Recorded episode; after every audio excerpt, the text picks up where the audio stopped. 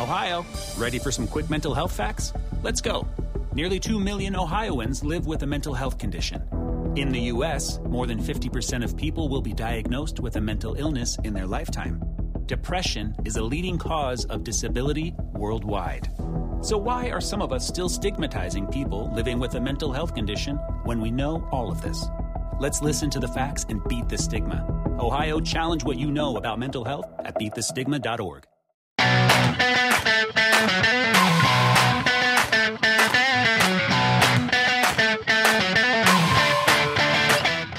Hi, and welcome to episode two of the Energy Question with David Blackmon. I'm your host, David Blackmon.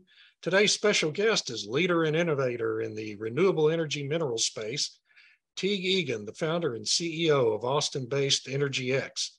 Teague, how are you doing today? I'm doing pretty good, David. Thanks for having me.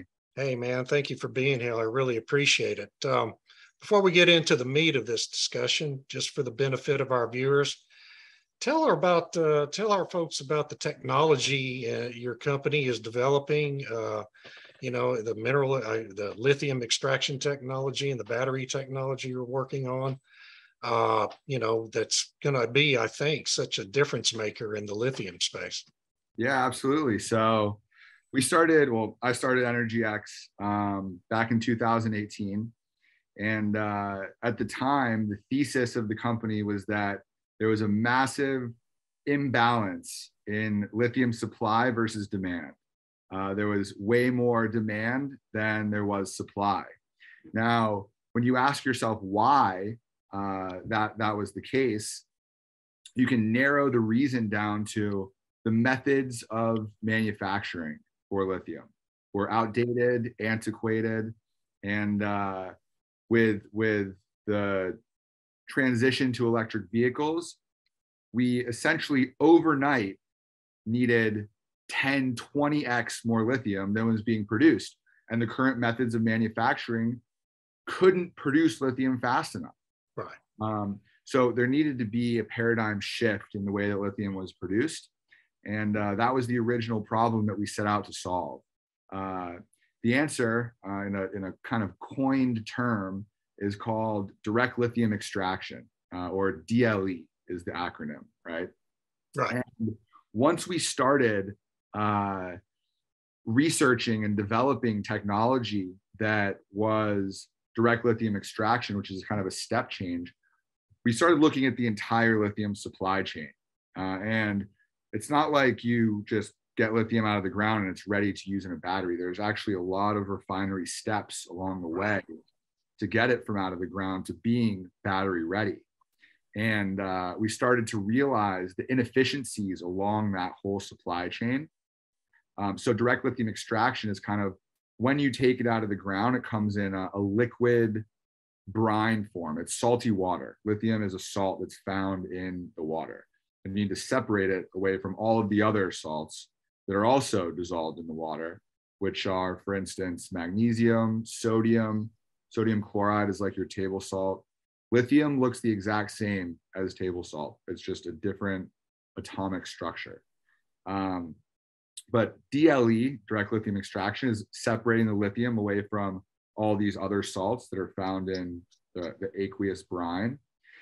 We also realize that there's uh, innovation and optimization that can happen further in the refinery process. So we've started developing a portfolio of lithium extraction and refinery technologies.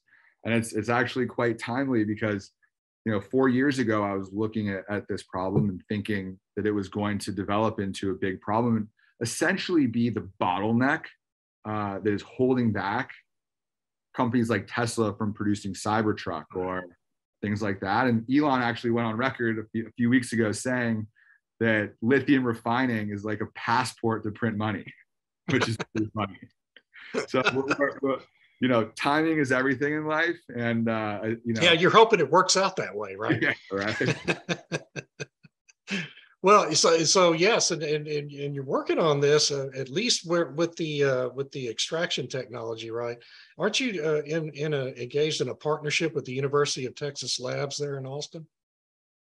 Yeah, so we originally licensed uh, our core technology from the University of Texas that was in a partnership with two other institutions, uh, the University of Monash out of Melbourne and CSIRO, uh, the Australian National Laboratory.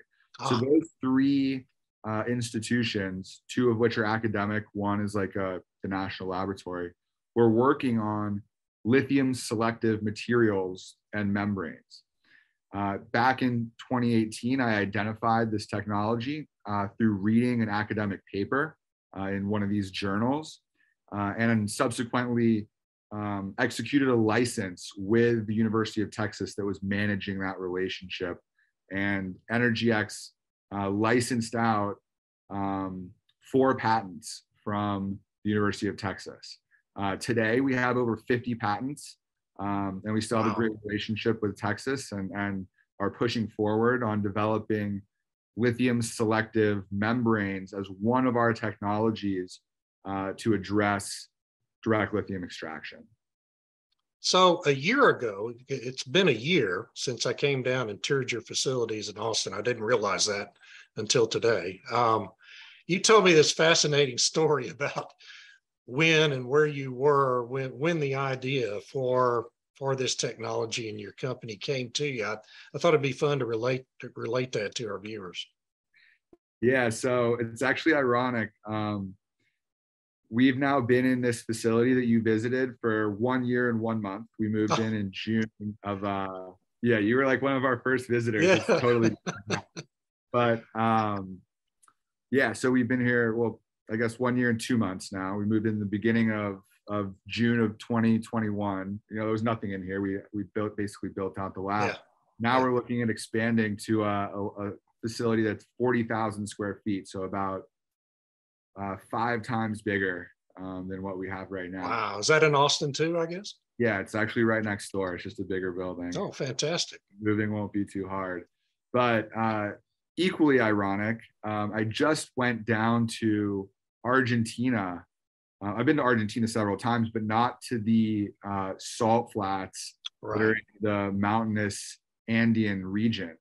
Um, the way that the way that I conceptualized the idea for EnergyX was based off a trip to Bolivia, uh, visiting their salt flat, which is the, the world's largest salt flat, Yeah, the energy triangle, right? Or the lithium triangle. lithium triangle. So Yeah. the lithium triangle is made up of three countries: Bolivia and the southern parts of Bolivia, the northern parts of Chile, and the northern parts of Argentina. Uh, so it's like right in there if you're looking at South America. Uh, and the reason that it's called that is because this is where the Andean mountain range goes through the continent. Uh, and it's about 14 to 16,000 feet of elevation. Um, and through really hundreds of millions of years, these volcanic formations formed mountain range, and then rain would fall, and they created these huge salt flats. Yeah. Uh, just like, I mean, the one in Bolivia is 4,000 square miles of just a, a prehistoric dried up lake that is now, you can see it from space. It's like a big white dot if you're looking at South America. And this is turned into the world's largest lithium reserve. And I'm on this tour, and our tour guide uh, starts telling our group this. And I, you know, this was uh, the beginning of 2018. And I've been driving a Tesla since uh, 2013. And I'm just thinking to myself, oh my gosh, like this is going to be the next Saudi Arabia. Like we are going to need so much more lithium to build these electric vehicles. I love my Tesla. I know a lot of other people are going to love Teslas. I think that all the other auto manufacturers are going to start making electric vehicles. And batteries and battery materials are going to be the shortage and the bottleneck. Right. And this is the world's large, you're telling me this is the world's largest lithium reserve, and Bolivia is not producing lithium from it. Like that to me, like was I mean it's even hard to put into words. Like It's an eye opener, the biggest it? Yeah. opportunity I've ever seen.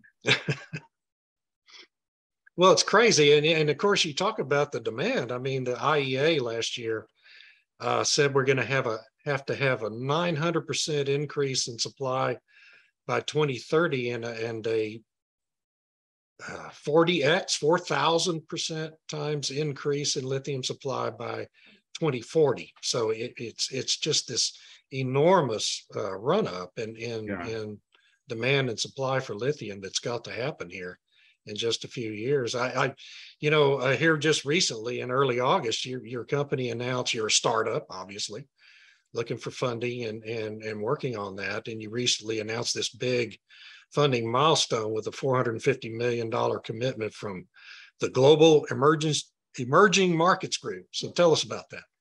Yeah, I mean, it was really, it's really an exciting uh, announcement that we've been working on for about nine months. Um, Global Emerging Markets is a private equity firm that focuses on emerging markets. And uh, Bolivia, obviously, being uh, an emerging market, same with kind of some of the other South American uh, countries that, you know, have the world's largest lithium supplies and, and are looking to uh, become major producers of lithium. So for us, uh, you know, we, we started talking to them based on that premise, and it was a really good fit uh, for the type of investments and investment commitments that they look to make. Uh, so we did a, a deal where uh, they will uh, invest $450 million of equity into our business uh, upon a go public event. So once we um, list our company uh, on a major exchange, whether that be uh, a US exchange like the NASDAQ or New York Stock Exchange, or maybe the Toronto exchanges, which, you know, there's the TSX, Toronto Stock Exchange, or the CSE, the Canadian Stock Exchange, or the Australian Stock Exchange. Um, then we have access to those funds. Um, and that's, you know, a, a, really big vote of confidence in us uh, and will give us the ability to, to scale and commercialize.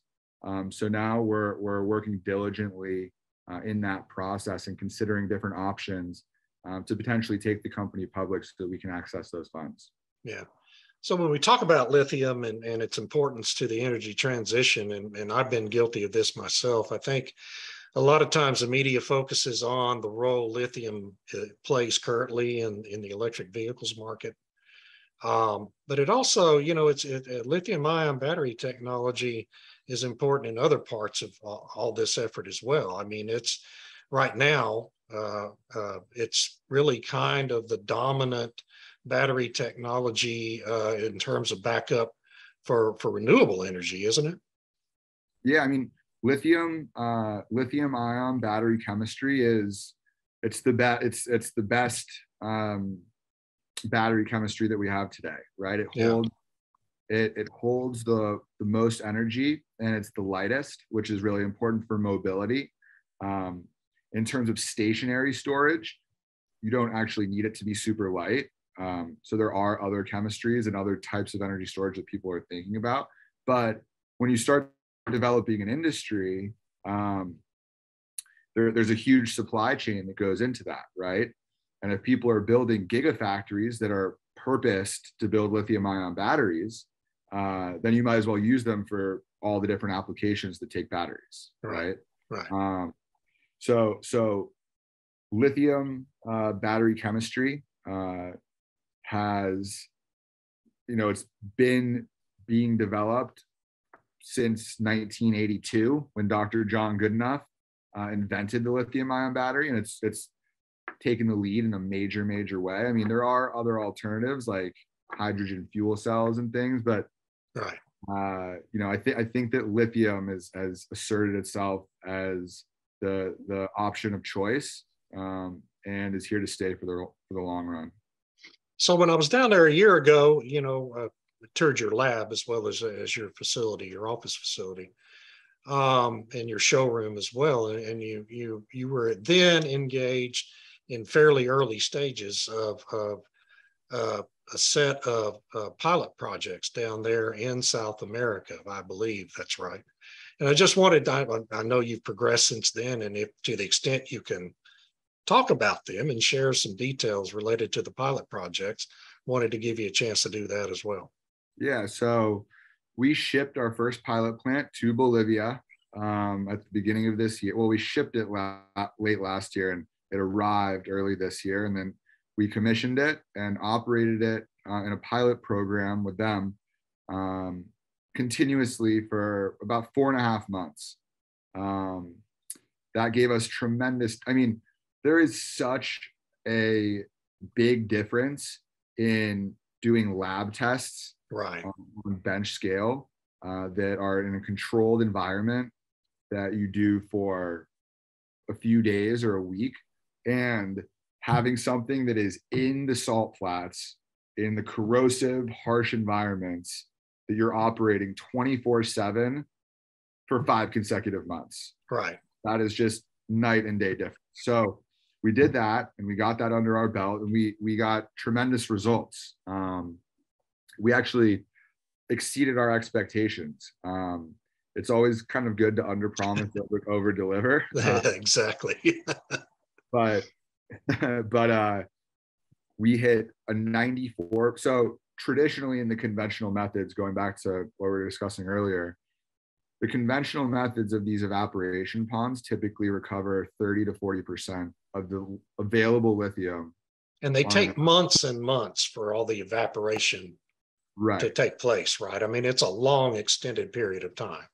And in places like Bolivia, the, that percentage is even lower, uh, just because yeah. technical challenges with their brine chemistry and things like that.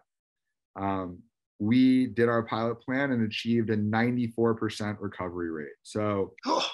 if you think about what that means in terms of the economics, tripling the output. That's crazy. Yeah.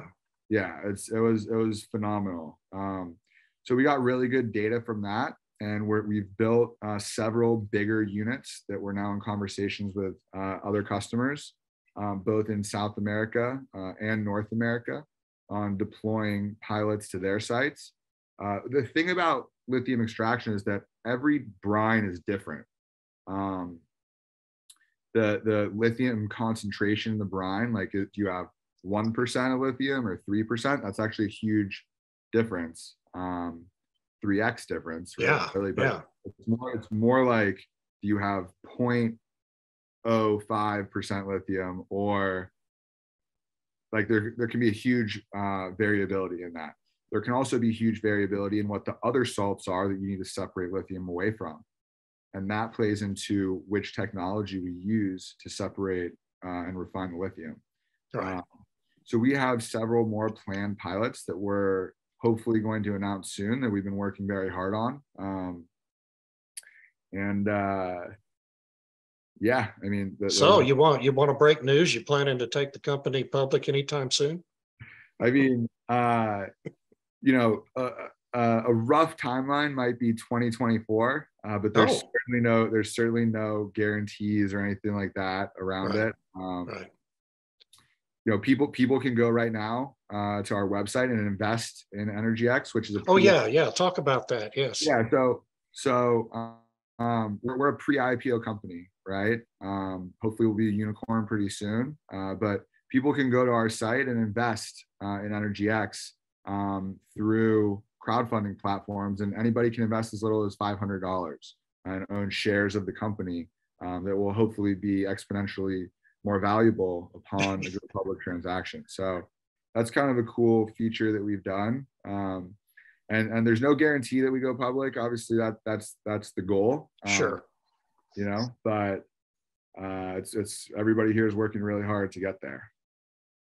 Well, Teague, I, I, really appreciate. I know we're kind of bucking up against the hard stop here, but I really appreciate you taking the time to to chat with me again. I want to keep up with you, and and, and as as events warrant, get you back on here from time to time and talk to you about the progress your company's making. I I just, you know, from the first time I read about your company a year ago, I thought, man, this is exactly the kind of innovation that's going to have to happen to make this energy transition happen uh, because obviously with just a 30% recovery rate and the months and months in time the evaporative process takes you know it's just not going to get there without these kinds of technology innovation. So I, I really appreciate you, you always agreeing to talk to me whenever I, I ping you with an email and uh, wish you the best of luck going forward.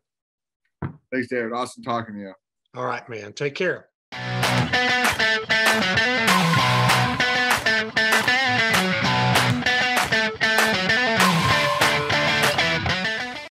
This is the story of the one. As a maintenance engineer, he hears things differently. To the untrained ear, everything on his shop floor might sound fine, but he can hear gears grinding or a belt slipping.